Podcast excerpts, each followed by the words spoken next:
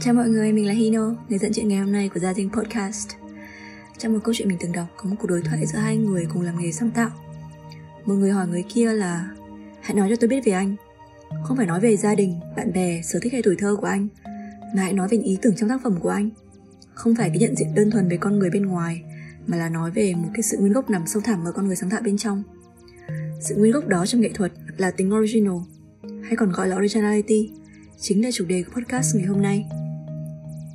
Dù không thể dịch thành một từ vì bản thân nó có rất nhiều ý nghĩa, từ nguồn gốc của sự sáng tạo hay sự mới mẻ, độc đáo và thiện tính cá nhân của mỗi nhà kiến tạo. Có một sự thật là bạn không cần thiết phải có originality để thành công trong nghề sáng tạo.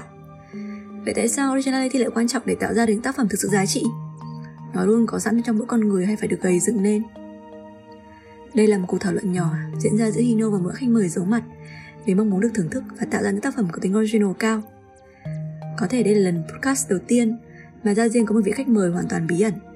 Các bạn hãy xem như đây là một buổi blind play, blind listen, blind test gì gì đó.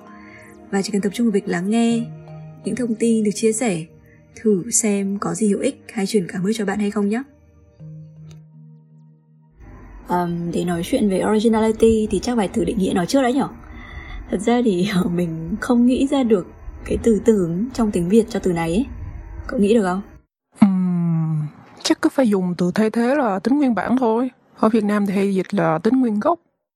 Thật ra thì khổ cái là ngoài cái về phạm chủ sáng tạo ấy thì cái từ này nó liên quan đến cả pháp luật vì vấn đề bản quyền nữa.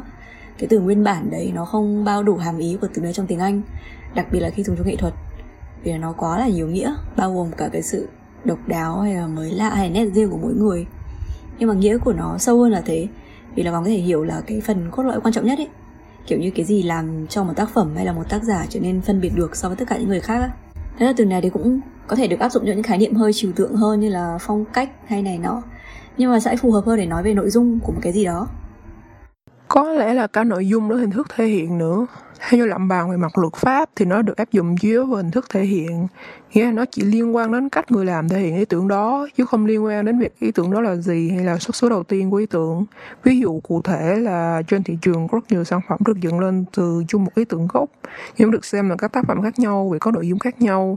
Cho nên tuy là có nhiều cách để nói về originality hay là phân loại nó, thì chắc ở đây bọn mình sẽ tập trung vào mặt nội dung của tác phẩm là chủ yếu thôi nhỉ? ừ đúng ra thì cái tính original trong nội dung là cái thứ mà cá nhân mình sẽ đánh giá khắt khe nhất ấy. Vì mình tin là trong nội dung có thể thấy rõ được cái gốc rễ ý tưởng của tác giả hay là lý do tác giả làm ra tác phẩm đó của họ ấy. Có thể là chắc là vì là nó là một thứ tốn rất là nhiều năng lượng để tạo ra hay là để hiểu được. Nên là đa số thị trường không cần đến nó. Nên là mới dẫn đến sự thật là những nghề sáng tạo hoàn toàn có thể thành công mà không cần đến originality. Yeah, chung quy thì original là cần thiết và rất nên có. Nhưng cũng đừng thần thánh hóa nó quá mà bỏ qua các yếu tố khác. Bạn phải hiểu originality không phải là yếu tố quan trọng nhất để tạo một tác phẩm. Và một tác phẩm có tính original chưa chắc đã hay. Đôi khi nó chỉ dị hợm thôi. Nhưng có lẽ nó là thứ để làm bật tác phẩm lên nhất giữa một rừng những thứ cái gì cũng giống như nhau. Thì cái gia vị bí mật mà tác giả có thể bỏ vào sẽ quyết định được giá trị thật sự của tác phẩm. Ê, có nên đưa ra ví dụ cụ thể hơn không? Ví dụ như gì? Ờ, thử nghĩ đến ba loại ví dụ nhé Ví dụ một là cái gì đó rất là yêu thích nhưng mà không có tính original. Ví dụ hai là cái gì đó original nhưng mà là nó kiểu dị hợm ấy.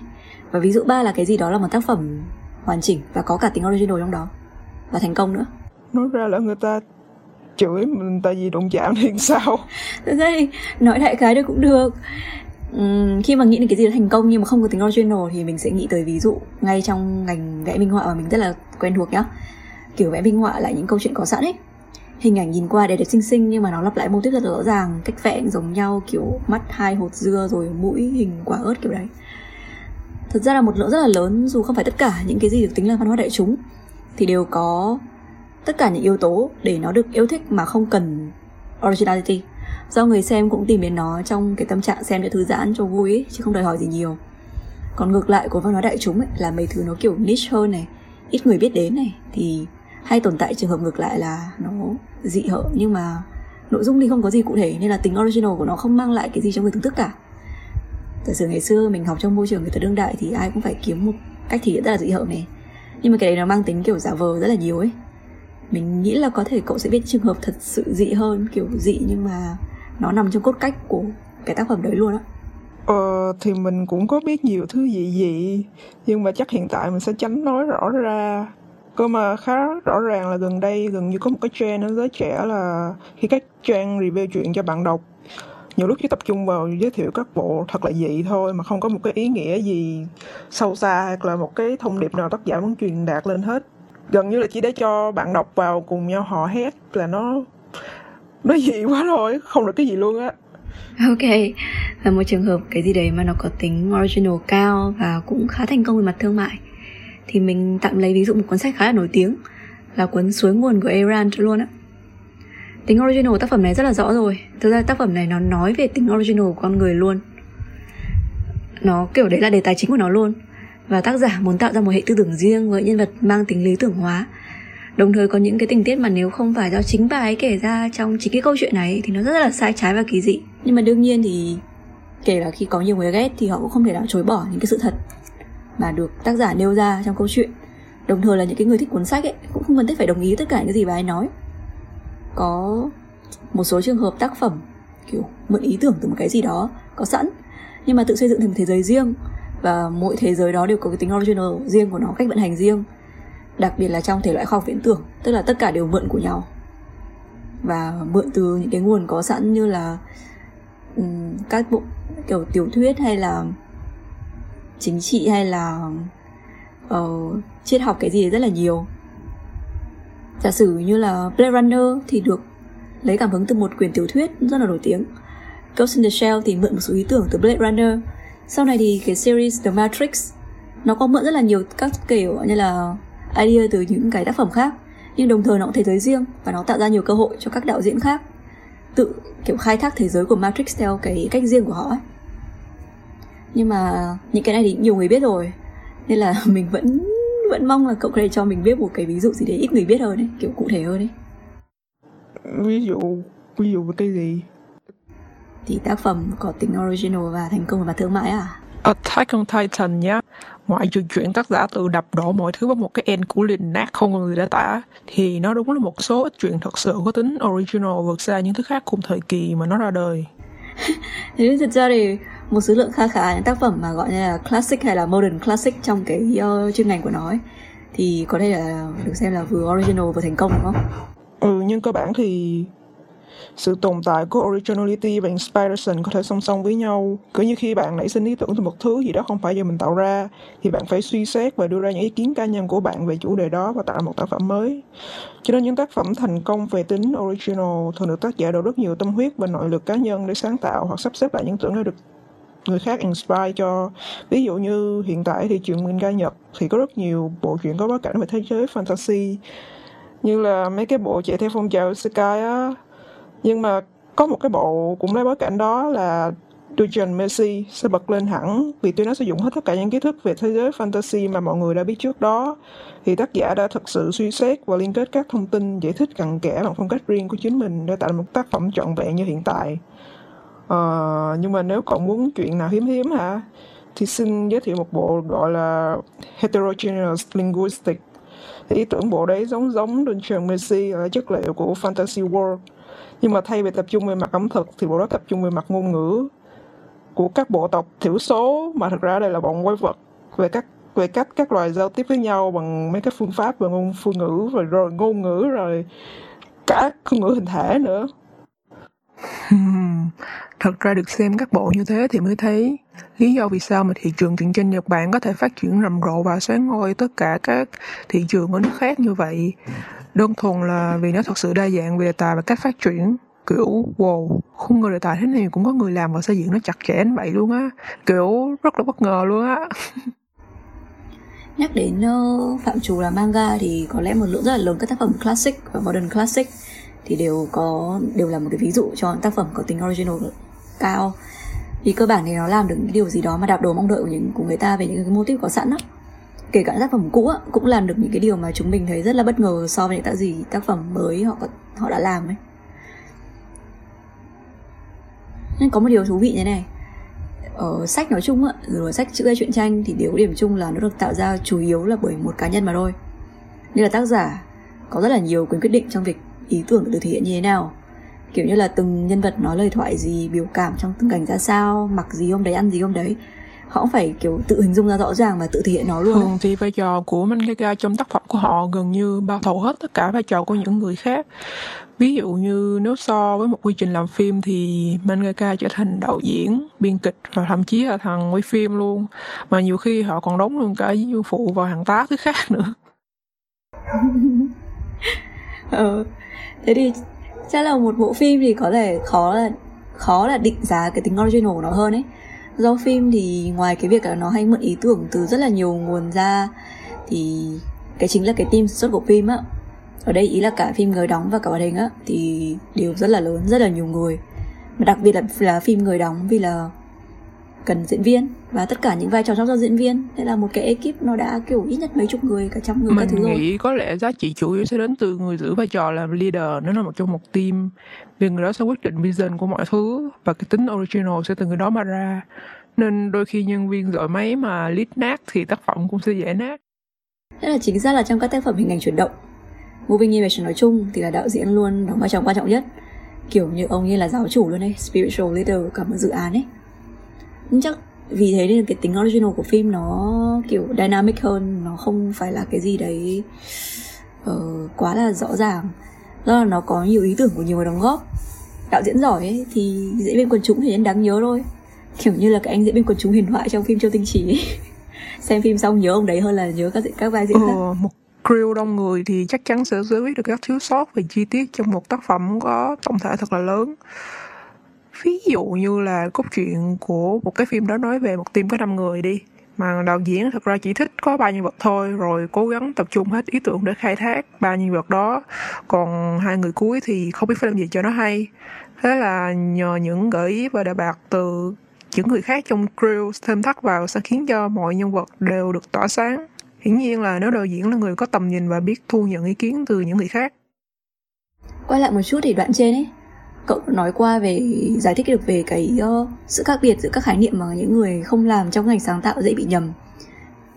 Giữa cái gọi là ý tưởng idea ấy và originality. Có hả? Ok nhá phóng lại đoạn trên nhá. Uh, kiểu như khi bạn có ý tưởng từ một thứ gì đó thì phải suy xét và đưa ra những ý kiến cá nhân của bạn về chính cái chủ đề đó để tạo ra một tác phẩm mới cho nên tác phẩm thành công về tính original thường là tác giả đổ rất nhiều tâm huyết vào nội dung và nội lực cá nhân để tạo để sáng tạo và sắp xếp lại ý tưởng được gọi như là được lấy cảm hứng về ấy. thế là cái cái thông tin này này nó có thể giải thích được cho sự khác biệt giữa một số khái, khái niệm na ná nhau mà nhiều người không phân biệt được. Idea thì là ý tưởng đơn thuần chưa định giá là gì cả. Concept thì là cái khung dựng lên dựa trên idea.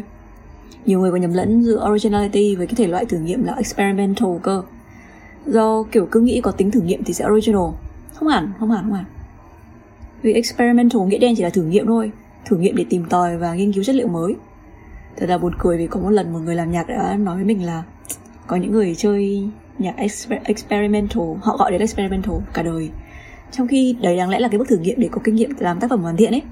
Cuối cùng thì chả thấy làm tác phẩm gì cứ thử nghiệm cả đời. Giống như là cũng chả vì là họ không có lý do gì để sắp xếp mà vun đắp cho ý tưởng cái tác phẩm ấy nó giống như là kiểu một cái nhà to đùng có đủ các thể loại nguyên liệu và gia vị lạ trên đời nhưng mà ngày nào ăn lẩu chứ không có chế ra món mới. Ngày xưa ấy mình từng nghĩ là xem phim hoạt hình thì nó thật hơn là xem phim. Vì là phim là do người đóng nên là mình không thể toàn tâm nghĩ rằng đấy là một tác phẩm được được sáng tạo ra ấy. Nhắc đến kiểu gọi như là những cái uh, dạng hình tác phẩm có cái large production scale một cái team sản xuất rất là lớn. Thì chắc phải kể đến phạm trù nữa là game. Một cái game ấy có thể được được phát triển trong chục năm bởi một cái team rất là nhiều người. Nhưng vẫn cần một leader kiểu như là giống như là làm phim ấy, giống như đạo diễn ấy. Nhưng mà nó khá là thú vị ở chỗ rằng là dù game khủng, team trăm người làm hay là game indie, một vài người làm, chục người làm, thì đều vẫn có nhiều cơ hội như nhau để thể hiện tính original. Cái này chắc là cậu biết nhiều hơn mình. Thế nhưng mà những trải nghiệm với mình là kiểu trầm trồ nhất đấy, bất ngờ nhất đấy. Kiểu thường là về game vì là mình được tương tác với nó nên là trải nghiệm nó được nâng tầm hơn. Ừ, ở game thì có nhiều yếu tố tương tác trực tiếp thẳng tới người chơi hơn. Vì người chơi vốn được xem một phần của trò chơi Nên nếu cậu thấy được nâng tầm trải nghiệm thì cũng là điều dễ hiểu. Thường ở trong một game á, những thứ quan trọng nhất sẽ là nội dung, gameplay và aesthetic tức là bao gồm phần hình ảnh, âm nhạc và tất cả những thứ tạo nên thẩm mỹ và không khí cho game.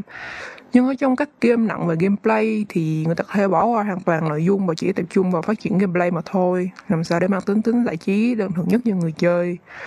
Rồi cũng có một số game gần như là tập trung vào nội dung thay vì gameplay, cho nên cái cảnh tượng mà các nhà làm game mình đi thực sự struggle trong việc không biết game của mình nên hướng đến nội dung hay gameplay để làm nó có được nhiều người chơi hơn cũng rất là thường thấy thường thì trong các quá trình làm gì, các staff sẽ cân nhắc với nhau xem đây là game kiểu gì và muốn sản phẩm đưa ra tập trung vào yếu tố nào. Nếu có hỏi mình thì chắc là mình sẽ chú trọng vào nội dung và cách thể hiện của nội dung của game hơn. Nhưng nếu gameplay không ra gì cũng rất là đáng thất vọng. Kiểu như có một cái tựa game mình đi khá nổi mà mình từng chơi á, cốt truyện đúng kiểu cố gắng làm cho mọi thứ cảm động còn gameplay cho vào chả làm gì. Chắc chỉ để dán cái mát cái này có một tí gameplay nên được gọi là game nè. Thế mà nó lại nổi bởi vì dân tình dễ bị dụ với mấy cái thứ cảm động ba xu. Chắc là không uh, muốn nói rõ tên ra đúng không? Nói rõ tên ra sợ chúng nó xông vào đánh. Ok. Ok ok. Thế đi thực ra đấy là một cái um, gọi như là uh, điểm mạnh của việc làm team đông người. Vì là team đông người thì chắc là sẽ có nhiều cái quy trình để cho chuốt và duyệt ý tưởng hơn để biết rằng là cái gì là tối ưu hóa trải nghiệm của người chơi nhất và để đưa ra được một cái narrative nó rõ ràng nhất. Nhưng mà đúng là nghe vậy kiểu như làm game chỉ cho tung hứng ấy chỉ có hai tay đâu chả biết cầm nắm cái nào phải tập trung vào cái nào. Ừ. nếu mà team mà càng ít người thì cái quá trình gọi như là struggle đấy nó lại càng kiểu mãnh liệt. Ừ. nếu được thì hãy cố gắng cân bằng các yếu tố.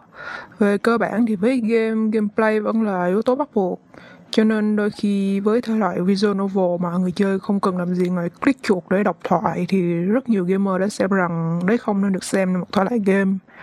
Nhưng mà những người phát triển game thật sự giỏi thì họ sẽ có cách dùng gameplay để kể chuyện luôn. Là hai yếu tố đó sẽ đi với nhau cực kỳ chặt chẽ chứ không cần phải chọn bên này hay bên kia nữa.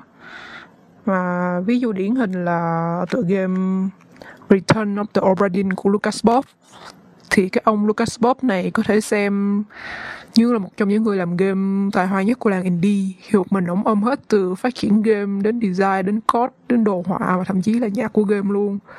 Và mấy cái game ông làm đều có một gameplay và nội dung rất là mới lạ và khác biệt. Nếu có thể thì cậu nên chơi để biết rằng khả năng và tầm nhìn của ông đã đi trước những người khác. Và bật lên cái tính original trong phát triển tác phẩm đến thế nào. Tôi sẽ không spoil gì hết cho cậu tự chơi nhá Hồi nhắc đến struggle các yếu tố khác nhau là mình nhớ đến cái art game rất là nổi tiếng là Journey. Deadline ban đầu là một năm, sau cùng thành hai năm rồi ba năm. Không phải là để thêm thắt nhiều thứ Mà là để cắt giảm bớt những cái idea không thể thực hiện được Những cái không đồng ý được với nhau. Để tập trung vào cái sự tối giản Đặc trưng của game Tối ưu hóa trải nghiệm của người chơi Và qua đó truyền tải được cái thông điệp chính của tác phẩm. Thì trong một cái buổi triển lãm về game indie ở ở London bạn mình đi thì đã chụp cho mình cái hình kiểu side by side là một bên là hình ảnh trong game và một bên là kiểu cái uh, uh, kịch bản mà đang diễn ra trong đầu trong đầu của gọi là cái team làm cái lúc đấy. Kịch bản thì chi chít kiểu hàng nghìn hàng nghìn hàng nghìn chữ ấy. Trong cảnh game nó chỉ là một đứa đang đứng giữa cánh giữa gọi sa mạc thế thôi. Thì những có những thứ nó diễn ra thực ra là bên ngoài nhìn nó rất là đơn giản nhưng mà bên trong có rất là nhiều nhiều, nhiều thứ đang diễn ra. Mà cái trải nghiệm đấy nó nếu mà nói ra thì nó mất hay. Chính vì là họ phải cắt giảm bớt đi nên chắc là người chơi mới cảm nhận được. Thành ra giống như là khi mà trước khi nhiều khi trước khi chơi một cái game ấy mà biết về nó nhiều quá cũng mất hay nhiều khi cũng nên play play để được trải nghiệm cảm giác trầm trồ hơn kiểu bất ngờ hơn wow uhm, ừ, thật ra game hay game mà đã hay rồi á thì cậu không chơi play play cậu cũng phải trầm trồ á. Vì trải nghiệm về game rất là trực quan ở thời gian thực. Nghĩa là nếu mà người chơi không tự dùng thân mình ra để tiếp xúc với trò chơi và điều khiển nhân vật đó thì sẽ không thật sự hiểu được cái sự hấp dẫn mà và giá trị mà game nó mang lại. Dù hiển nhiên là play play có phản ứng sẽ vui hơn rồi. Nhưng mà đúng là originality là một cái thứ mà nó không thể nhìn thấy, không thể định giá chỉ bằng vài cái review được đâu. Vì là có những cái chi tiết nó nhỏ xíu nhỏ xíu như có thể có thể là đối một cái reviewer reviewer thì nó chẳng nghĩa gì cả. Nhưng thật ra nó là một cái chi tiết rất là quan trọng. Ừ, kiểu để để diễn tả là cái tác phẩm này thật sự khác biệt ấy. Và cái tính original đấy nó sẽ luôn chạy suốt mạch xuyên suốt cái mạch tác phẩm gắn kết từng cái chi tiết nhỏ xíu ra với nhau để mà khi mà đang nghe nhạc hay là xem phim hay chơi game ấy thì nó đều có khả năng đẩy người ta vào một cái thế giới hoàn toàn khác thế giới riêng của bên trong cái tác phẩm đấy. Yeah cho nên cứ phải lấy thân ra mà trải nghiệm thôi. Ok. Vậy thì cái tính original á nó quan trọng đến như thế. Nó kiểu to lớn đến như thế nhưng mà rất là khó để chắc là bạn là nó đến từ đâu từ một cá nhân một người ấy, hay kiểu từ bé họ sinh ra họ đã có khả năng tạo ra những thứ original như vậy? Hay là từ cái quá trình họ trưởng thành và thực hành và góp nhặt mọi thứ mà ra nhỉ? Mình nghĩ là cả hai. Hiển nhiên là có những cá nhân là đã luôn có tư tưởng kiệt xuất và đi vượt thời đại so với những người khác rồi. Kiểu này chắc không cần phải nói nhiều giống như là cái ông Lucas Bob mình vừa nói ở trên. Nhưng originality là một thứ có thể luyện tập được bằng một cách cực kỳ đơn giản luôn, là ngừng đi vay mượn ý tưởng của người khác đi. Vậy là xong. Kiểu, phải cố gắng nghĩ về những thứ chưa có ai làm, hoặc chuyển hóa những ý tưởng mình đã từng thấy được thành những thứ chưa ai làm. Kiểu như là, trước giờ bạn chỉ thấy cái xô hình tròn thôi, một hôm thì bạn thử làm nó có hình vuông đi. Kiểu như là cứ cứ làm một cái gì đó thật là chưa từng có ai làm á, chứ cái xô hình vuông này cũng nhiều người làm rồi nhưng mà cũng đừng có làm dụng cái việc này quá. Việc cứ đông người làm cùng một cái gì đó thì nó cũng thành cũng thành nhàm thôi. Kiểu như cái phong trào isekai của manga nhật á chung một mô tiếp xong mỗi người cứ chỉnh một tí sau rồi là coi như là thành lập một tác phẩm mới được gọi là sáng tạo nhưng mà thật sự nếu muốn chỉnh á, thì nên phải chỉnh ngay từ cách tiếp nhận thông tin đi. Đặt nhiều câu câu hỏi về gốc rễ vấn đề hơn là việc phát triển từ một ý tưởng đã có sẵn. Thay vì hey cái món này ngon ghê á mình sẽ thêm một tí muối vào để cho nó thành đồ ăn của mình. Thì thành món này được làm thế nào nhỉ tại sao nó lại được làm ra? Các nguyên liệu là gì? Tại sao cái thằng tạo món này lại cho nguyên liệu này vào? Có ngon thật không? Nếu mình đổi thành nguyên liệu gốc thành thứ khác thì nó sẽ như thế nào? Thì ở trên là cách mà tác giả chuyện isekai fantasy đánh quái thông thường giải quyết vấn đề và tác giả Dungeon Macy để giải quyết vấn đề đấy. Ok, thế thì cái quá trình mà phát triển originality này thì nó đúng là một cái series liên tục giải quyết các vấn đề, từ cái mức độ tế vi nhất cho đến cái mức đề cho đến cái vấn đề nó to lớn cơ bản nhất nhưng mà ngoài các yếu tố, tố tưởng tượng ra yếu tố kiểu như là fantasy imagination ra thì mình nghĩ originality gắn liền với sự thật nhiều hơn là người ta thường nghĩ gắn liền với cuộc sống thực tế hàng ngày. Về cơ bản thì cuộc sống tưởng tượng của bạn ấy không thể nào mà thú vị nếu mà bạn không biết nhiều sự thật thú vị. Do hai cái này nó linh luôn đi cạnh nhau và một người làm sáng tạo sẽ có cách để cho củng cố để nó củng cố nhau chứ không hề tiêu hủy nhau giữa sáng tạo và sự thật. Sự ở đây nó bao gồm rất là nhiều thứ nó có cả kiểu lịch sử bạn được học. Cuộc sống hàng ngày mà bạn trải qua, nghiên cứu bộ môn nào đó trên đề tài trên khía cạnh khoa học, hay là cái câu chuyện cá nhân của chính bạn ấy. Kiểu nếu như là không chịu khó đi xa tìm tòi thì ít ra cũng phải nghiên cứu nhiều ấy, rồi chạy tới mọi ngóc ngách trong não bộ của mình để mà, gọi như là, tìm ra được một cái gì đấy. Như cách ông tác giả kiểu Gordon Kami từng nói về cách mà ông ấy phá vỡ mọi mong đợi của độc giả, là bằng cách là chắc nào ông cũng phải tự dồn mình vào chân tường ông ấy phải hủy tất cả những cái idea mà độc giả thường nghĩ đến kiểu ở ừ, cái tình tiết là nhân vật đang làm cái này thì chắc sau sẽ như thế này. Uh, cái việc này đang diễn ra thì chắc là nó sẽ như này tức là cái mô típ hay gặp. Sau khi ông ấy dồn mình vào chân tường rồi thì ông ấy sẽ tự tìm ra cách là vượt tường trèo lên thôi. Hay là một một nữ đạo diễn mình thích là Yamamoto Sayo thì cái kiểu bài bạn là bài lại có cái kiểu như là kết nối cuộc sống đời thật của bà và rất là nhiều. Cái cảm xúc rất là mãnh liệt rất là thật bình thường giống như kiểu đá một cái ông bồ lâu năm một cái là bay sang Brazil, đi thăm mấy khu ổ chuột để tìm tư liệu sáng tác ấy. Rất là sợ, tại vì bên đấy nguy hiểm. Nhưng mà cảm giác kiểu hardcore, mode on, xong thời gian dài kiểu chán nản thất vọng cuộc đời. Thì thì đi được kết luận là tôi phải làm ra một cái gì đấy mà có chết không hối tiếc, thì thế mới có kiểu như lý do để sống tiếp ấy. Có lẽ là rất là hiếm người trên đời này có thể gây bất ngờ chính bản thân họ. Giống như là đa số sẽ định hướng một cái xu hướng nào đấy rồi sẽ theo xu đấy mãi bất kể là họ thích ở, ở ngành nào. Nên ra là nếu muốn thay đổi trong tác phẩm ấy thì phải thay đổi suy nghĩ bản thân trước đã. Thậm chí là có một khái niệm gọi là đi tìm cách tái sinh con người sáng tạo của mình ấy.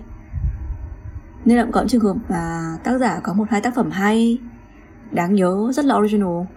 Nhưng về sau thì họ chỉ tự đi copy bản thân mình mãi mãi mà thôi. Hmm, có thể là sau đấy họ không còn ý tưởng gì nữa nhưng vẫn bị thúc phải làm tiếp nên cứ lặp đi lặp lại những gì mình đã làm rồi, chỉ vì những thứ đó đã thành công. Nếu như họ từng có được sự original nhưng lại phản bội chính nói bởi vì mấu chốt của originality vốn là không copy người khác, nhưng ở đây thì họ lại copy chính họ của quá khứ.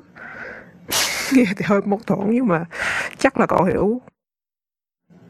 Còn với việc originality gắn liền với sự thật hơn mọi người nghĩ thì thực ra có rất nhiều tác giả để lại được những tác phẩm thuyết phục được người khác đơn thuần vì họ thật sự tin vào thứ mình tạo ra. Có một bạn artist người Hàn mình biết đã vẽ một mẫu chuyện về việc bạn ấy đã struggle thế nào vấn đề này. Kiểu như bạn ấy bước vào industry và có điều làm việc tốt khá sớm. Dù cũng hiểu rằng là việc trong ngành sẽ có những thứ negative nhưng bạn ấy vẫn làm vì lúc đấy còn trẻ và nghĩ rằng không có đường khác để phát triển. Nhưng rốt cuộc thì industry yêu cầu bạn ấy làm những thứ loại mỹ miều rập khuôn, chứ không bạn ấy thực sự thật như bạn ấy mong muốn rồi thậm chí đối tác cũng đối xử với bạn ấy khá là cợt nhã thay vì nghe ý kiến của bạn, vì bạn vừa là nữ vừa là Asian. Thế là bạn ấy đi nói với các bạn làm việc chuyên nghiệp khác cùng ngành, thì nhận được câu trả lời là, thái độ làm việc của mày kém, vậy thì ai muốn làm việc với mày nữa? Phải thích ứng với môi trường chứ. Hoặc không thì, thôi, mày đừng có nói ông như vậy, thì ta còn làm việc chung với ông mà. Và vì không chấp nhận được tình cảnh như thế nữa, nên bạn ấy tìm tòi tìm tòi rồi nghiên cứu rất nhiều để có thể defend lại tất cả những ý kiến mà phản đối cái sáng tác của bạn rồi bạn cũng tự hứa bản thân sẽ không bao giờ làm cái gì mà bạn ấy không tin vào nữa, và cũng không bao giờ làm việc với những người mà không tin vào những tác phẩm của bạn ấy nữa.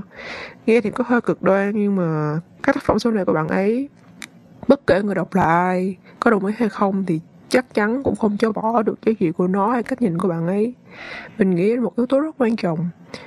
Chắc cậu cũng hiểu là nhiều artist đơn thuần chỉ sản xuất vì được yêu cầu và được trả lương để làm việc đó đây cũng là hiện trạng khá thường thấy ở ngành sáng tạo hiện tại ở Việt Nam.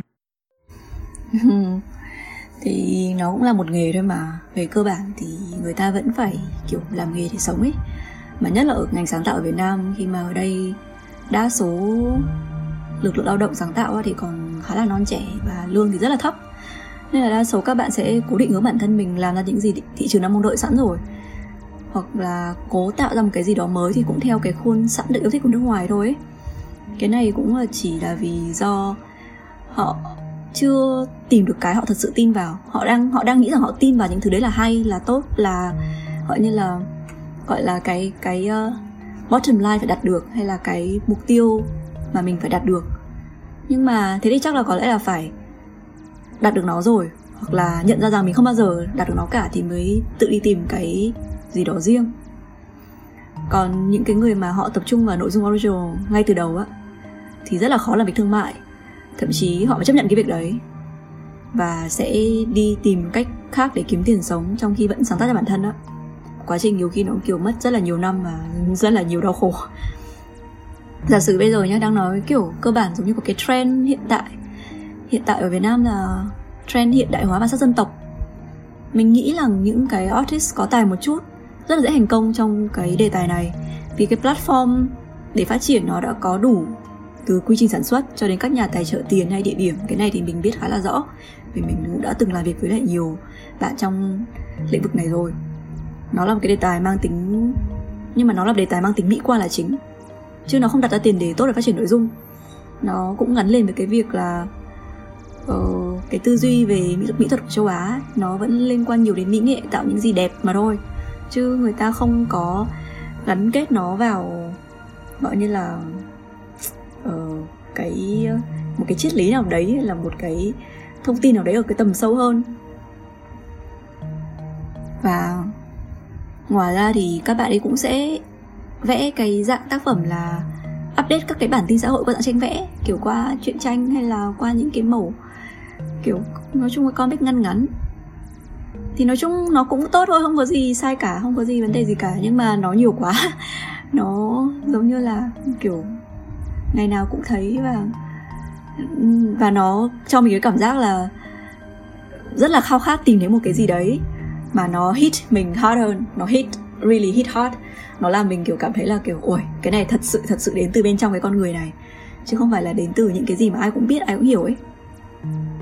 Nên là gần đây mình thấy cũng có nhiều bạn đang cố gắng ra ý tưởng riêng tận dụng cái chi phí sản xuất rẻ ở Việt Nam ấy để gọi như là làm ra cái sản phẩm của họ.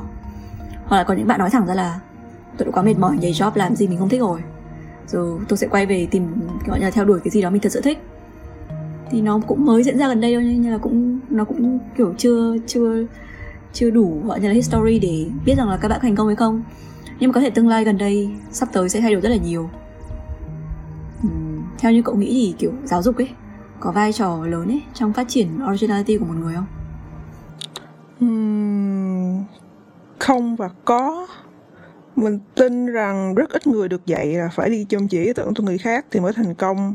Nhưng mà người ta vẫn làm vẫn đi chôm chỉ ý tưởng và sống như vậy. Hoặc là do người ta hiểu sai cái quote là still like an artist nhưng phần nhiều á mình sẽ cảm thấy rằng vấn đề nằm ở việc người đó nhìn nhận bản thân họ thế nào. Và cả cái lòng tự trọng ở việc sử dụng thông tin họ lấy cảm hứng từ nơi khác như thế nào. Nếu như một người đã có cái tâm không sử dụng bừa bãi á, khi thì khi đó khi dù là khi họ được đưa cùng một thông tin gốc thì họ vẫn sẽ cho ra một tác phẩm khác biệt với cái ý tưởng đó rất là nhiều so với những người khác. Nên mình đoán tỷ lệ sẽ là 70% do cá nhân và 30% giáo dục nhỉ. Cái cũng buồn cười vì uh, cái này làm mình nghĩ đến cái ảnh hưởng của chủ nghĩa postmodernism ấy trong nghệ thuật ở một số nước ấy. Trong đấy còn nước mình từng học là ở anh ấy. Nó đang thay đổi khá là nhiều về cái cách mà nghệ sĩ tạo ra, tạo ra tác phẩm. Kiểu như là khi tạo ra gì đó thì luôn phải nghĩ rất là nhiều đến quá trình là việc người xem phản ứng như thế nào. Và cái phản ứng của cái người xem sẽ là một phần nghĩa của tác phẩm chứ không phải chỉ là cái ý định ban đầu của nghệ sĩ uh, và nó được extreme hóa lên rất là nhiều nó được cực đoan hóa lên rất là nhiều. Giả sử như là một số trường thì họ sẽ chọn cái chuyên môn ngành cho sinh viên chứ sinh viên không được chọn nhé hay là cậu đi phỏng vấn vào một cái kiểu tập hợp các trường đại học ấy thì họ sẽ phỏng vấn cậu và họ sẽ chọn cho cậu một cái trường mà họ nghĩ là phù hợp chứ họ không nghe cái idea của cậu là cậu muốn vào trường nào. Ờ, họ cũng rất là mạnh với việc tạo ra một cái gì đấy cực kỳ original về bên, bên ngoài kiểu chưa ai thấy bao giờ gây sốc các thứ. Và là dồn ép sinh viên tới đường cùng để tạo ra nó giống như là những người mà đã có một kỹ năng gì đấy rồi ấy thì bắt họ chọn một chuyên ngành khác để làm khác cái những gì mà họ đã quen làm đi. Kiểu mày vẽ quen rồi đẹp rồi thì mày làm hoạt hình đi. Đi uh, may quần áo đi. Mà chọn chất liệu và đề tài càng dị càng tốt. Kiểu vẽ tranh bằng máu và lông lá và nước cống này nọ ấy. Tức là cái cái skill mà nó càng nửa mùa thì nó lại càng khác với ờ, cái mỹ quan truyền thống ấy. Thậm chí là có công thức ở nó để tạo ra một cái sự độc nhất trong một thế giới ấy, mà ai cũng tỏ vẻ mình là độc nhất ấy thì nghe thấy ra sai sai đúng không? Vì rõ ràng là nó chỉ ở trên bề mặt thôi. Cuối năm mà khi mình hỏi các bạn cùng khóa là mày có tiếp tục làm cái việc mà giáo viên bắt mày làm trong cái trường này không? Thì từ cái người bằng hạng nhất cho đến cái bằng người bằng hạng bảng ba ấy thì đều bảo là không họ đều có ước mơ khác. Hoặc là họ muốn quay lại làm cái họ đã từng làm trước kia. Đấy mà đấy mới là bản chất thật của họ. Mình từng gặp nhiều khách mời là họa sĩ nổi tiếng châu âu ấy có hai anh chị người đan mạch này ấy, thì họ có nhiều tác phẩm rất là lớn. Họ còn làm trailer cho cả Harry Potter các thứ. Nhưng họ bảo là thật sự đam mê của họ là làm bìa như đĩa than họ chỉ muốn làm cái gì đơn giản thế thôi. Họ nói thẳng là chúng tôi làm nghề chính chỉ để có tiền theo đuổi đam mê thật sự ấy. nên là cũng có rất là nhiều tác giả khác creator khác cũng như là thế. Phân chia rõ ràng giữa sản phẩm thương mại và cái original works của mình. Kiểu commercial và original khác hẳn nhau. Hmm, thật ra cái môi trường ở các đại học mỹ thuật á, thường sẽ cố gắng ép các bạn sinh viên thử sức ở nhiều môn nhất thế ở nhiều môn nhất có thể. Kiểu từ phương pháp đến loại hình sáng tạo đến đủ thứ á, để tạo trải nghiệm nền cho các bạn sinh viên. Để sau này các bạn sinh viên có thể ồ cái đó hồi xưa tao từng được học qua rồi. Dù có khi là giáo viên cũng chả dạy cái gì mà cũng bắt học sinh viên làm đến chết thôi mình hiểu cái cách lên chương trình như thế, cũng học được một số kỹ năng trong quá trình như vậy, nhưng mà đa số thì không dùng được đâu. Nhưng mà mình đoán là nó một loại trải nghiệm sinh viên nên trải qua để có cái tăng tình đoàn kết giữa các bạn đồng chân lứa của hình thức chữ trường và chữ giáo viên. Cơ bản thì môi trường đại học thực ra không đơn thuần là để tiếp thu kiến thức giống như các cấp giáo dục bắt buộc mà nó còn là môi trường để bạn thử sức. Với những trải nghiệm mà bạn không bao giờ có cơ hội được thử sau khi ra trường. Nói chung qua rồi nhìn lại nói thế chứ ở trong có thể sẽ trông ma lắm. Hành hạ nhau khổ sở quá trời luôn. Ờ, nhưng nếu được thì chắc mình sẽ muốn chương trình có nhiều môn tự chọn hơn. Kiểu như một số trường có cách dạy mở sẽ cho sinh viên làm bất cứ thứ gì họ muốn. Còn giáo viên chỉ ở bên xét bên ngoài mà nhận xét thôi. Không đánh giá người ta ý là không đánh giá nhân cách qua cái tác phẩm của người ta. Hiển nhiên là có rất nhiều sản phẩm rất là nát. Ở cuối ngày ngược bài sinh viên, vì sinh viên chả hiểu và cũng chả biết mình muốn làm cái gì. Nhưng mà cũng có những bài rất hay, rất quy mô và chuyên nghiệp. Giả sử như mấy bài tốt nghiệp của ngành visual communication ở đại học thanh hoa, khá là đa dạng. Dù họ vẫn có các ngành sản xuất, sản phẩm như điêu điêu khắc hay là mỹ thuật công nghiệp, tạo dáng này nọ nhưng mà các bài ngành đấy cũng có cả app điện thoại, sách ảnh, game, thậm chí là sản phẩm kiểu figure và brand design cho cái con figure đó luôn. Mình thấy thế cũng hay. Sinh viên được chọn thỏa sức tự do với bài tốt nghiệp của họ thay vì đi theo khuôn khổ. Miễn là đến cuối có trưng bày sản phẩm hoàn thiện là được. Nghĩa là vừa làm quá trời luôn và vừa phải nghĩ đến tính thực tiễn nhưng mà cũng không bị ép cho cái khung có sẵn mà năm nào cũng phải làm bất kể là có thích hợp với bản thân của sinh viên hay không. Trời ơi, mình cũng học Visual Communication này nhưng mà mình bị lừa đảo. Vì là năm 1, năm 2 thì trường cho làm bất kỳ cái gì mình thích Ai làm gì cũng được. Nhưng năm 3 là bắt là vào khuôn, vào khuôn. Dựa trên những cái Có lẽ là phải ngược lại nhỉ những cái Ừ, dựa trên những cái skill mà Gì nhỉ? Ờ, kiểu lấy được từ năm 2, năm 1, Để năm ra 2 là phải là năm 1, năm hai Thường năm một năm hai sẽ dạy uh, sẽ dạy uh, kiểu kiến thức nền rồi uh, dạy cách làm rồi mấy năm cuối mới bung chứ. Trường hơi ngộ nha. Ờ ha, tại vì họ quan trọng là cái, cái tác phẩm á trong quá trình học á thì nó chỉ là để tạo cảm hứng cho sinh viên phát triển thôi. Còn cái tác phẩm mà cuối khóa là tác phẩm triển lãm á là nó mang đến cái gọi như là branding cho trường á cái danh tiếng và hình ảnh cho trường á. Nên là họ muốn là sinh viên phải làm tác phẩm tốt nghiệp dựa trên những cái gì trường mong muốn. Nên là mình không phải là người duy nhất, duy nhất bị lừa nhá. Có một cái ông anh khóa trước ấy ông ấy mê vẽ concept game ấy. Ông vẽ khá là đẹp ấy. Nhưng mà trường thì không hiểu môn này nên nó không xem nó là art. Nên bắt ông ấy làm cái khác cái khác. Bắt ông ấy dùng cái kỹ năng vẽ của ông ấy để đi vẽ kiểu chân dung tai của mọi người đôi tai ấy nên ông ấy chắc là tức lắm. Nên là ông ấy viết một bài luận ra tốt nghiệp chứng minh là game art cũng là art và luận được A. Nhưng mà môn tốt nghiệp thì vẫn được không nó được vẽ con xem nha không được vẽ nha. Đúng kiểu ta đồng ý với việc mày có suy nghĩ riêng nhưng mà không ai nói là mày được làm theo theo cái suy nghĩ riêng đấy. Nó giống như là uh, tất cả sinh viên thì cũng có những người mà họ không biết mình phải làm cái gì đâu. Nên là kiểu à thôi cắt đoạn này đoạn này để nói sau. Nên là sau khi mà xem cái triển lãm của thanh hóa là mình hiểu ngay là những người này được làm cái họ muốn. Rất là rõ ràng do tác phẩm nó đang dạng thật sự chứ không phải là chỉ theo một cái xu nhất định. Giống như triển lãm của một số trường mà mình từng đến thì nó đa dạng về mặt uh, uh, về mặt kiểu như là hình thức ấy. Thế nhưng mà rõ ràng là nó vẫn đi theo một cái doctrine nào đấy một đi theo một cái xu hướng nào đấy mà trường đấy nó vạch ra còn những cái tác phẩm mà khi mà, mà nó đến từ cái việc một người thật sự muốn làm nó thì nó rất là rõ ràng nhưng không hề trừu tượng. Vì là người ta hay có xu hướng là trừu tượng hóa mọi thứ đi để xem nó như là originality á. Nên là có một số trường học phán xét sinh viên bằng tiêu chuẩn của trường chứ không tôn trọng khả năng tự lập của sinh viên. Chỉ là muốn đứa nào cũng có khả năng tốt nghiệp ạ nên là bày ra cái cơ chế kiểu khuôn ép ấy để cái người mà không biết gì nhất ngáo ngơ nhất không có idea gì nhất cũng thể tạo ra tác phẩm hoành tráng. Nhưng mà nó sẽ bất công với cái người mà nó đã có idea sẵn về cái việc mà muốn làm rồi. Giống như một cái khuôn ấy mà cậu ép một cái gì nó đang mềm nó đang mềm mềm lỏng lỏng ấy thì cậu muốn ép thành cái gì cũng được. Còn cậu ép một cái gì nó đang nó đã định hình rồi đã, đã cứng rồi ấy, thì để nó nhét được vào cái khuôn đấy chỉ có cách là nó sẽ phải đập vỡ bản thân nó đi thôi.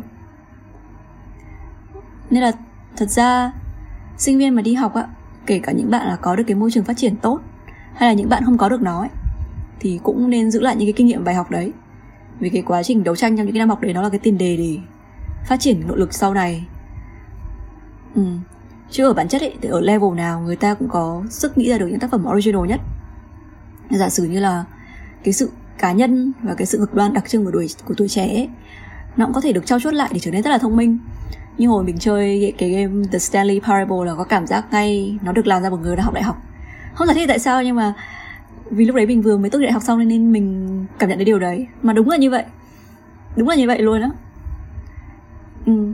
ra trường rồi thì thấy là cơ hội thực ra có rất là nhiều. Nó vẫn khó, nó không dễ. Nhưng mà ít ra là không bị gò bó như lúc đi học nữa. Chắc là do cuộc đời làm sáng tạo kiểu khó khăn thế. Nên là quá trình tạo tác phẩm lớn thường cần cái môi trường cố định và tập trung và an toàn dành riêng cho nó. Nên là mới rất là nhiều người dành thời gian để nhiều năm để đi kiếm tiền và chuẩn bị tác phẩm riêng. Chả khác gì kiểu kiếm tiền đẻ con ấy. Ủa, cái ông làm cái Stanley Parable sau này vẫn làm ra được những cái gì vậy? Hay hay như thế mà Chứ cũng đâu có lặng lẽ ngồi kiếm tiền không làm được gì nổi bật nó trong thời gian dài đâu. Ờ, ý ý mình là cái uh, cái uh, cái idea của cái game đấy có cảm giác được xuất phát là một cái được một cái sự cá nhân mà nó được được trưởng thành ấy trong ngay tầm tuổi đại học ấy. Ừ ờ, nói chung là cảm giác có thể có thể đấy là do đấy là do nó là một cái gọi như là ngưỡng vọng mà của những cái sinh viên tầm tuổi đấy. Tại hồi đấy mình cũng đang ở tầm tuổi giống họ ấy. Thì mình muốn chạm được đến cái mức trưởng thành đấy nên là mình nhận ra ngay khi có người chạm được cái mức đó ngay trong khi họ đang đi học.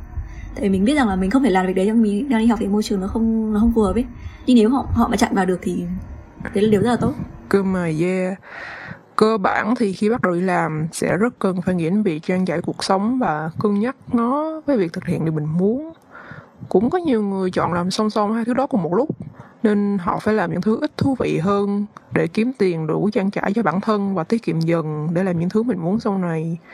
Có lẽ có nhiều người bị cái áp lực là nếu bạn không thể thành công ngay từ khi còn trẻ thì bạn sẽ không bao giờ thành công được nữa. Thật ra thì điều này cũng không đúng lắm.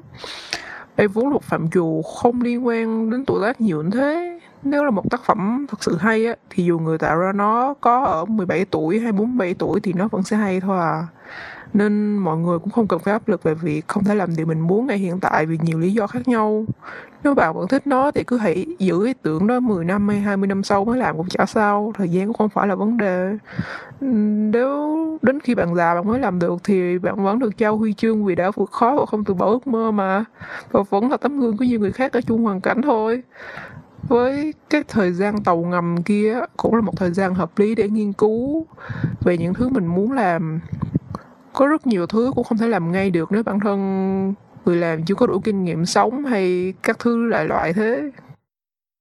Mình biết được những trường hợp mà ờ, cái tư tưởng là nếu mình không thành công được bây giờ thì không có bao giờ cơ hội nữa ấy. Nó cũng phổ biến mà nó nó là một cái ờ, một cái gì đấy mình đối với mình là nó mang tính bi kịch tức là nó là một cái gì đấy mà rất là khó tránh khỏi. Ừ, nó sẽ rất là khủng khiếp. Đặc biệt là khi mà người ta có những người mà người ta tốn rất là nhiều công để kiểu gọi là tạo ra một cái điều kiện để làm ra tác phẩm á. Nhưng mà đến khi làm ra tác phẩm nó không được trọn vẹn chẳng hạn. Làm sao vì lý do nào đó. Như kiểu trường hợp là làm bộ phim xong rồi bị cắt mất một đoạn này hay thì nó rất, rất là bi kịch. Ờ. Nhưng mà chính vì thế nên là cách duy nhất để tránh những trường hợp xảy ra là để là chính người xem ấy và những cái bộ phận kiểu kiểu như là phê duyệt ấy, phải hiểu được cái giá trị của cái gì gọi là originality trong một con người. Nó là tất cả đối với người làm ra nó. Kiểu cắt xén đi hay là, thì nó cũng giống như là cắt xén ra thịt của họ ấy. Nó kiểu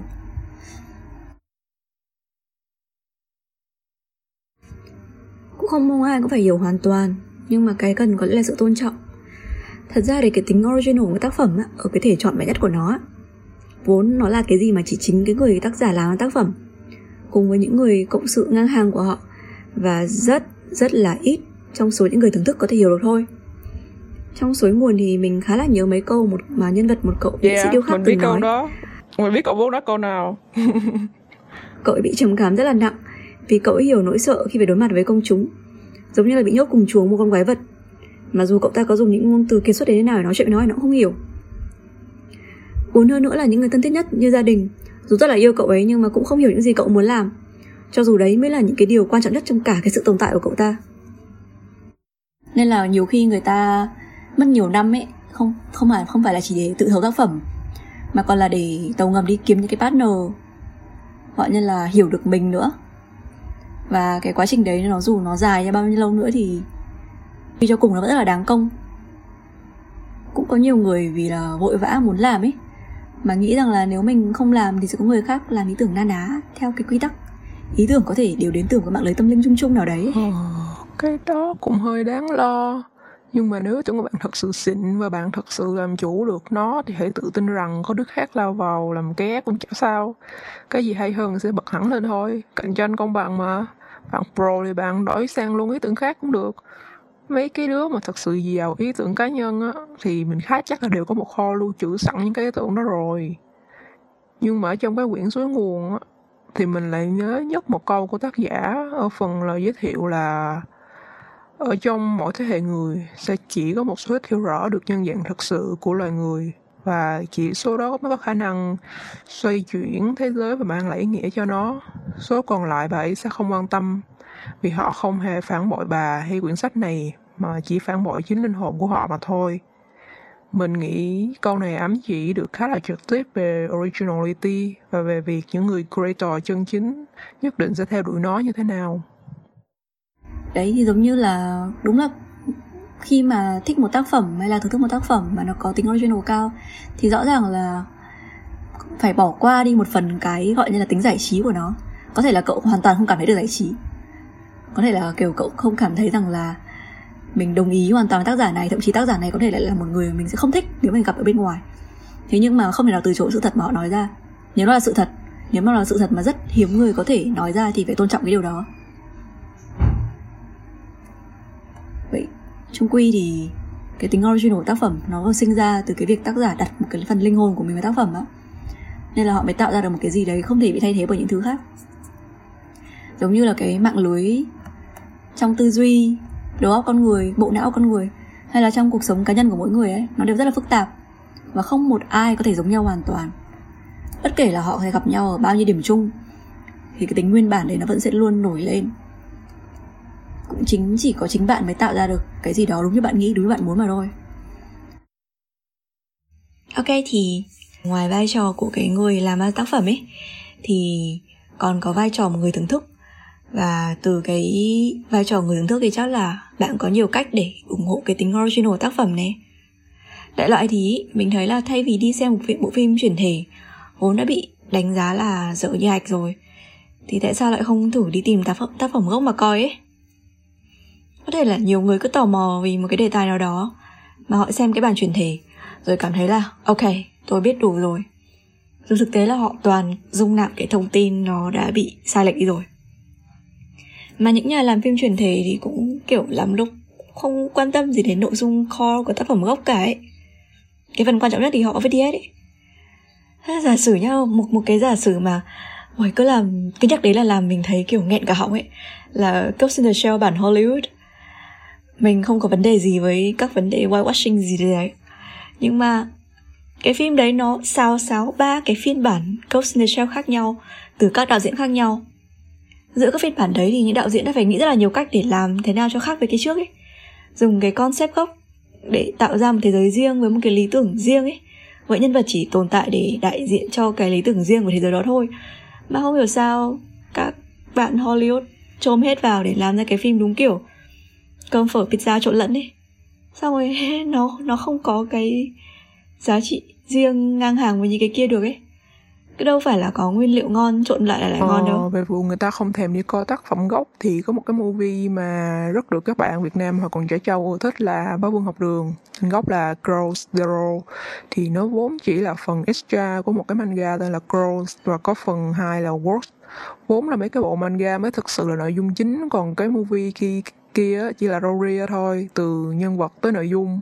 Vậy mà khi người ta vì mà khi xem phim rồi người ta chỉ biết đến phim chứ không thèm xem manga nữa. Trong khi độ ngầu và hay của các nhân vật và nội dung của manga gốc á, mới thực sự là ăn đứt cái movie. Mình không hiểu tại sao có rất ít người xem phim xong thấy thích mà không chạy đi tìm hiểu về nguồn gốc hay các thứ liên quan khác về phim. Cái này là áp dụng cho rất nhiều phim luôn chứ không chỉ là cái ba buôn học đường này nha. Thế thì như mình đã nói là họ cảm thấy là ok tôi hiểu về cái đề tài đấy là đủ rồi thế là đủ rồi Ờ, nhưng mà mình thật sự nghĩ là ấy, việc một người có khả năng xem và đọc bao nhiêu thứ nó không quan trọng bằng cái việc là họ tiếp cận cái thứ ấy như thế nào. Cái việc là cố gắng chọn việc đầu tư tìm hiểu sâu xa một tác phẩm gốc thật là thật sự là hay ấy sẽ xứng đáng với thời gian của người xem hơn là hơn rất là nhiều so với việc tiêu thụ 10 cái tác phẩm truyền thể mà nó kiểu có hơi mùa lẽ là đối với mọi người hay ít nhất là trong cái văn hóa thưởng thức các tác phẩm ở Việt Nam thì việc để tâm quá nhiều hay tìm hiểu tác phẩm vẫn được xem là một việc xa lạ.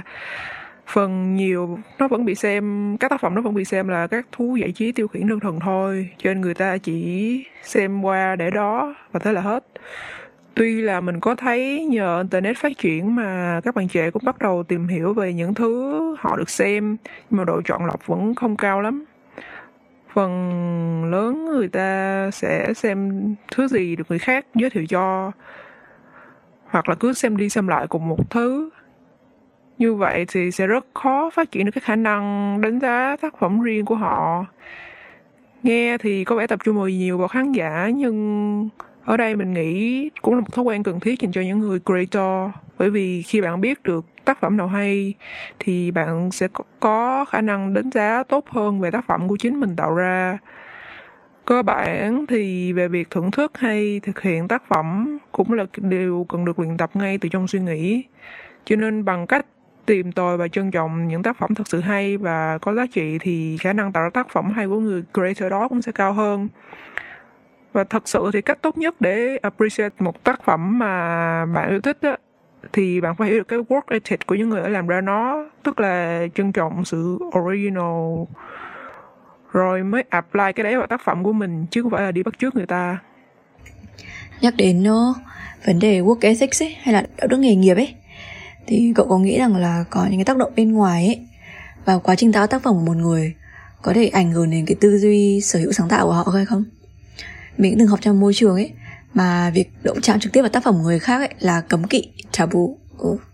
giả sử là bây giờ làm video vay mượn á, mà thì cũng không được luôn, phải tự thu nhạc và âm thanh để cho dù bọn mình là người nghề là kiểu làm ra hình ảnh ấy. Nhưng mà cũng không có nghĩa rằng là được phép sử dụng các cái sản phẩm sáng tạo của người khác ở cái dạng khác. Mà tất cả sản phẩm sáng tạo nó đều được coi như là có cái giá trị ngang nhau và muốn có thì bạn phải mua, hoặc bạn phải có phép, hoặc là bạn tự làm ra. Mà trong khi mà đánh giá bài của học sinh á, giáo viên mà muốn góp ý ở bài của sinh viên á, thì cũng chỉ được nói mồm thôi, chứ không có được, gọi như là, nắn bẻ sửa cái gì đâu. Nên là tới lúc mà thấy một bạn sinh mỹ thuật ở Việt Nam ấy, bê nguyên một cái tranh đem cho thầy phát lại bố cục cho, rồi bản gốc thì bạn đã vứt đi luôn và tiếp tục hoàn thiện tác phẩm dựa trên cái bản đã sửa của thầy ấy. Thì là mình cảm thấy kiểu hơi hơi sốc mình kiểu không biết phải nói gì. Lần đầu tiên nhìn thấy kiểu như thế. Ờ, ờ, cái đấy thật ra cũng là thường thấy thôi. Cái việc mà giáo viên sửa thẳng lên bài cho học sinh vốn là một practice rất thường thấy trong các trường đại học. Đặc biệt là khi các bạn sinh viên còn thiếu kinh nghiệm và không biết xử lý bài của mình như thế nào thì tự nhiên được có người dẫn dắt hay là sửa ra một ý tốt hơn á thì thật ra cũng cảm ơn lắm đó nhưng mà hiển nhiên á, là có những nơi mà khả năng của giáo viên thật ra không cao lắm thế, nhiều lúc mà còn kém hơn cả sinh viên nữa. Nhưng chính vì vậy mà sinh viên sau khi được nhận xét có quyền cân nhắc xem giữ ý kiến của mình hay đi theo ý kiến của giáo viên. Hiển nhiên là cái trường hợp mà cậu vừa nói đó, thì bạn đấy có thể là có nhiều lý do riêng để đưa đến quyết định cuối cùng cho bài của bạn là sửa theo ý kiến của thầy. Thì một là có thể vì bạn ấy thấy bài của bạn không tốt và giải pháp từ giáo viên tốt hơn. Hai là bạn ấy không tin vào những gì mình đang làm. Cho nên bất kỳ ý kiến của người nào khác cũng đều có thể tác động và khiến bạn ấy thay đổi hoặc ba là bạn ấy chỉ muốn sống êm đềm sâu đến khi tính đến khi tốt nghiệp và không muốn gây tranh cãi với giáo viên nữa cho nên ai nói gì thì nghe thôi. Và sau này thì ra đời hẳn bạn ấy sẽ nghĩ, nghĩ đến chuyện buông lụa sâu kiểu gì thì đến cuối bạn ấy cũng phải có trách nhiệm chịu trách nhiệm riêng về quyết định của mình và rút ra được bài học cho quyết cái, cái quyết định đó. Thật ra thì cái việc nhờ sửa tranh bằng cách vẽ đè lên nó rất là thường thấy kiểu như các youtuber nổi nổi á, thỉnh thoảng sẽ được các bạn mà viewer gửi tranh về để nhờ họ sửa. Nhưng mà chủ yếu những cái đó thường chỉ là ở môi trường digital, digital art thôi. Còn nếu mà là traditional art thì chắc chắn sẽ đau đớn hơn vì vì sửa rồi đã bị sửa đẻ rồi thì sửa lại rất khó khăn. Chắc vậy cậu mới bị sốc. Yeah, trường hợp mình thấy thì đúng là tranh vẽ màu nước. Nói chung nó cũng Đấy là đầu tiên mình thấy trực tiếp. Thế nhưng mà mình nghĩ rằng nó cũng phải xảy ra thường xuyên. Cái việc mà học sinh làm làm tác phẩm từng bước từng bước một đều có tác động của thầy sửa vào ấy. Và kể cả là tự quyết định cái gì thì cũng phải có thầy gọi như là đồng ý thì mới làm tiếp bước tiếp theo ấy. Cho dù nó cũng là cái tình nguyện giữa, nhiều khi nó tình nguyện giữa hai bên thôi chứ nó không phải là ép buộc nhau gì cả. Trường hợp mà mình vừa nói về trên thì bạn sinh viên ấy còn khả năng vẽ tương đối khá. Nhưng mà cách làm đấy thì là mình hơi kiểu sốc văn hóa. Do là nó ngược lại hẳn những gì mình từng đúc kết được sau khi đi học ạ giả sử như là ấy, các bạn năm một năm hai á thì có mảng nào còn yếu thì giáo viên sẽ phải chỉ ra cho là bạn đang yếu ở, ở cái gì? Bố cục hay là màu sắc hay cách truyền đạt hay yếu tố đồ họa hay khả năng chụp ảnh vân vân. Thế là nghề của họ là phải trách nhiệm của họ là phải chỉ ra được cái việc đấy một cách rất khách quan. Rồi bạn ý thì sẽ có thời gian tham gia các workshop và tutorial trong trường để tìm hiểu thêm và cải thiện cho các dự án sau ấy. Nói chung là thấy cái kiểu vận hành con người một cách hoàn toàn tự lập đấy, nó là một cái practice bắt buộc ấy. Trong một môi trường mà mỗi người một gu một kiểu ấy, giáo viên gu cũng khác, sinh viên nên là không theo nhau được, mà phải cố tìm cách đánh giá sao cho khách quan nhất ấy. Đương nhiên thì không phải lúc nào được như thế như mình đã nói thì tới năm học cuối thì là vào khuôn theo đúng KPI trường hết. Nhưng mà cách dạy của những năm đầu đấy nó để lại ảnh hưởng rất là lớn. Nó khiến người ta có sense tốt hơn về việc đánh giá cái gì là thực sự của mình cái gì là ảnh hưởng bên ngoài. Và cũng thể hiểu được cái khái niệm nghệ thuật cơ bản một cách khách quan hơn nữa. Nên là mình có kiểu cảm giác cái kiểu sửa trực tiếp đấy nó biến tác phẩm thành một cái sản phẩm ừ. ngay và luôn á. cho nên mình cũng đã từng nói là trường đại học thực ra cũng chỉ là một tiền đề để sinh viên hiểu được một phần của thế giới và tìm cách đương đầu với thế giới sau này thôi. Sẽ có những người bị ép vào khuôn và sẽ có những người không bị ép được và drop out giữa chừng. Và cũng có những người chịu đựng bị ép trong một khoảng thời gian nhất định để rồi ra trường thì làm có thể làm được những gì mà mình muốn sau. Kiểu gì thì đấy cũng sẽ là những trải nghiệm cho người ta hiểu về bản thân của họ hơn. Còn cái sản phẩm mà làm trong lúc học đại học mà sau này vẫn dùng được tốt á, thì tức tức là quá trình học tập trong môi trường, học tập trong trường của bạn thành công. Nhưng còn nếu mà không dùng được thì hiểu rồi đó. Đây cũng là một loại bài học thôi ừ. còn teamwork thì sao nhỉ? Thật ra là mình không có nhiều trải nghiệm trực tiếp với lại teamwork lắm ấy. Có thể là cậu sẽ biết rõ hơn chút. Nên mình chắc chắn là có nhiều cách ấy để một cái dự án ấy, dù góp công nhiều người cùng làm nhưng vẫn có cách phân chia trách nhiệm và công lao từng mảng rõ ràng nhất là công việc sáng tạo không ảnh hưởng đến quyết định sáng tạo của nhau ấy. Cái này cũng là một thực hành đạo đức nghề nghiệp rất là quan trọng ấy. Vì team chia việc và create công bằng thì cả team và từng cá nhân trong đó mới phát triển Ý tốt ấy. cậu là team trong môi trường nào cơ? Nếu là trường học thì hơi bị khó nha. Viễn cảnh một đứa ôm hết vẫn sẽ luôn xảy ra trừ khi là nó lên báo giáo viên nữa tất cả mọi người quay ra ghét nhau mãi mãi về sau còn không á thì ai cũng sẽ ráng cho qua môn thôi. Kiểu như sẽ một đứa ráng ôm hết rồi mặc kệ mấy đứa còn lại. Ừ. muốn ghi tên hay không thì cũng không thành vấn đề đó nữa. Bởi vì mọi người đều ở chung một hoàn cảnh là muốn thoát ra khỏi cái ừ. môi trường này mà. Còn ở trong ừ. môi trường làm việc thì khác vì mọi người được share quyền lợi và công bằng rõ ràng hơn đặc biệt là khi liên quan đến tiền. Nên nếu mà không đồng tình với cách làm hay cách phân chia của công ty hay là team á, thì cá nhân có thể rút ra và tìm một nơi nào đó thích hợp hơn. Ừ thật ra thì cái trò không làm gì mà vẫn được ghi tên á. Thậm chí trong môi trường làm việc nó vẫn sẽ xảy ra. Mình mình thấy rồi.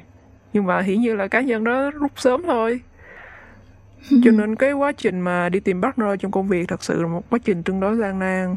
Và cậu rất dễ thấy cái cảnh mà ai mà kiếm được một team member thật sự phù hợp rồi sẽ cố gắng dính với nhau ừ. trong suốt các dự án sau này công việc ở đây á là bao gồm bất kỳ loại project nào chứ không chỉ những thứ liên quan đến tuyến chuyên môn hay kiếm ra tiền được nhé. Thậm chí chỉ là charity work thôi á cũng cũng phải bỏ một lượng uh, công sức khá là nghiêm túc vào. Nếu mà nếu mà nếu mà có một partner phù hợp ấy, thì việc gì cũng gần như có thể san sẻ cho nhau.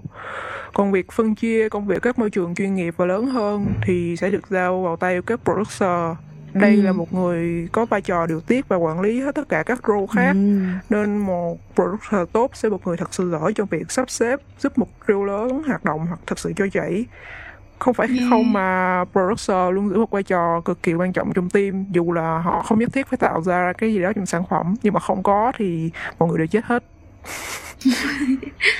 oh my god nhắc đến đề tài partner này thì làm mình nhớ ra một vấn đề rất là quan trọng mà chắc là rất là nhiều người đã nghe qua hay là trải qua ấy.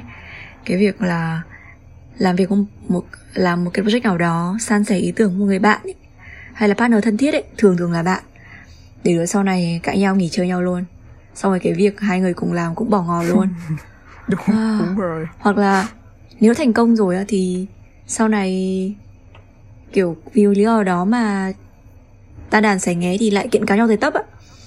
Cái này rất là ừ. đáng buồn đấy tại vì có rất là nhiều ý tưởng hay sẽ không bao giờ được thực hiện.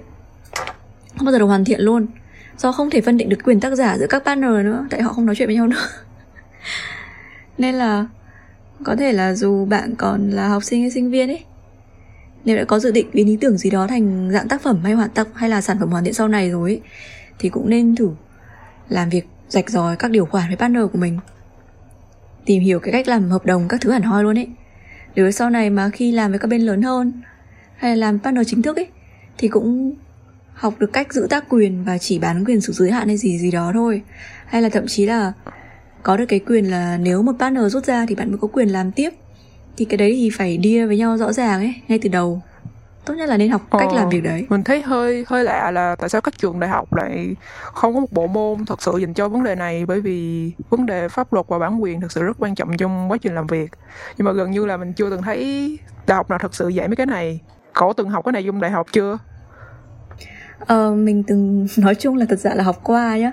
Đúng kiểu như là giáo viên sẽ nói chuyện ấy chứ nó không thành một cái bài học không thành một cái bài giảng gì cả ấy. Chỉ đơn giản là họ nói ờ. chuyện thôi. Ừ, thì ừ. kiểu, kiểu như kiểu chỉ đề cập đến nó thôi phải không? Ừ chỉ đề cập thôi chứ họ không ừ. có bao giờ có kiểu như là dạy cách làm hợp đồng hay cái gì đâu không có đâu. Những Ồ, cái mà thật sự cần thiết ấy. Ừ. ừ những cái này thật ra các bạn ý phải ra ngoài làm thì mới hiểu. Nên là có rất là nhiều các bạn nghệ sĩ trong đủ các ngành á mới gặp phải vấn đề là làm rồi thì mới biết rằng là mình bị rơi vào cái tình huống như thế nào ấy có ừ. một cái kỷ niệm rất là khó quên là khi mình nghe được câu chuyện là tìm một cái nhà phát hành ấy phát hành nhạc ấy phát hành ừ. nhạc của một người tự sáng tác ấy xong cái điều khoản ờ. của họ đưa ra thì nó như là sở hữu cái quyền phát hành tác phẩm đó luôn tức là giả sử mình chỉ muốn rằng là uh, tôi muốn bạn giúp tôi là quản lý các cái trang mạng xã hội và các cái kênh phát hành nhạc. Tôi muốn bạn giúp tôi quản lý cái việc đấy và chúng ta sẽ chia sẻ lợi nhuận với nhau ấy. Ừ. nhưng mà không cái hợp đồng của họ là chúng tôi sẽ có quyền phát hành cái tác phẩm này của bạn trên tất cả các kênh và bạn chỉ có quyền đi biểu diễn thôi.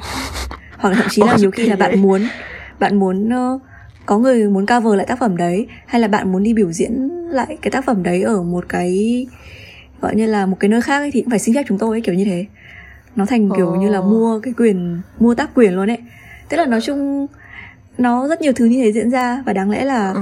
ngay từ trong trường thì đã nên nói rất rõ về việc này thậm chí là có những cái lớp học quy củ về việc này luôn á thì tốt hơn yeah.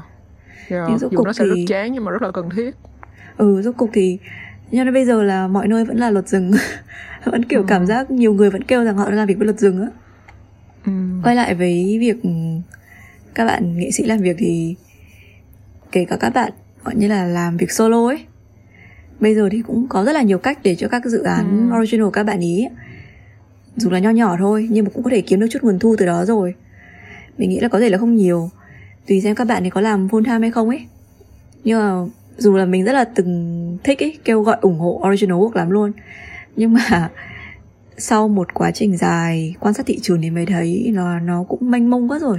Thị trường kiểu indie hay là gì đấy nó cũng đều quá là mênh mông.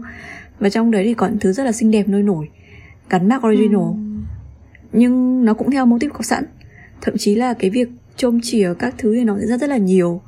Chẳng qua là gì vì là họ quá là nhỏ nên là cũng không ai tức là đi tố cáo hay cái gì đấy mà. Thôi tại vì họ cũng không kiếm được kiếm được nhiều nguồn thu từ đấy. Ờ. nên nói chung là cái này mình ờ. cũng không muốn chỉ trích gì nhiều vì là nó cũng rất là phức tạp. Thế nhưng mà mình nghĩ là muốn hỏi cậu xem là có cách nào ấy để kiểu đào kho báu ấy tìm những cái tác phẩm mà ít người biết đến.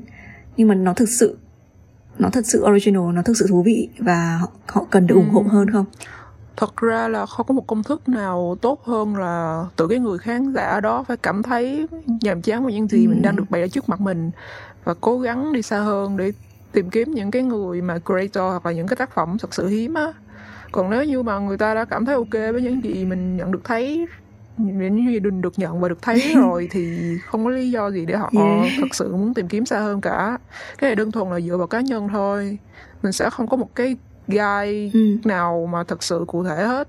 Chắc nếu được khuyên á thì mình sẽ khuyên mọi người xem nhiều thứ hơn.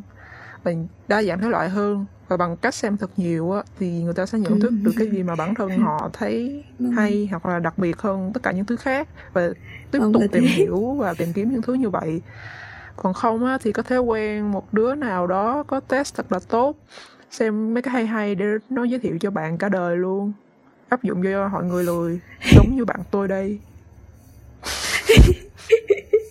ok. Ok, vậy nhìn chung là để những tác phẩm có tính original cao á, được sinh ra trên đời này thì cần rất nhiều sự đầu tư về thời gian và công sức thực hành từ cả những người làm sáng tạo hay là những người thưởng thức các tác phẩm của họ nhỉ? Và dù là thị trường hay là thế giới có thay đổi như thế nào thì chắc là quá trình đó vẫn mãi mãi là như vậy. Do thật ra originality, cái sự nguyên gốc, sự nguyên bản, đúng như cái tên của nó nó nó rất là đơn giản nó chỉ là một cái thứ phẩm chất gắn liền cái ý chí muốn làm ra những cái gì khi còn đang sống á và để lại những cái gì sau đó ở mỗi con người mà thôi Cảm ơn các bạn đã lắng nghe. Đây là phút cuối của Gia Dinh Podcast số tuần này. Hẹn gặp lại các bạn vào chủ đề tuần sau. Nghề chọn người hay người chọn nghề nhé.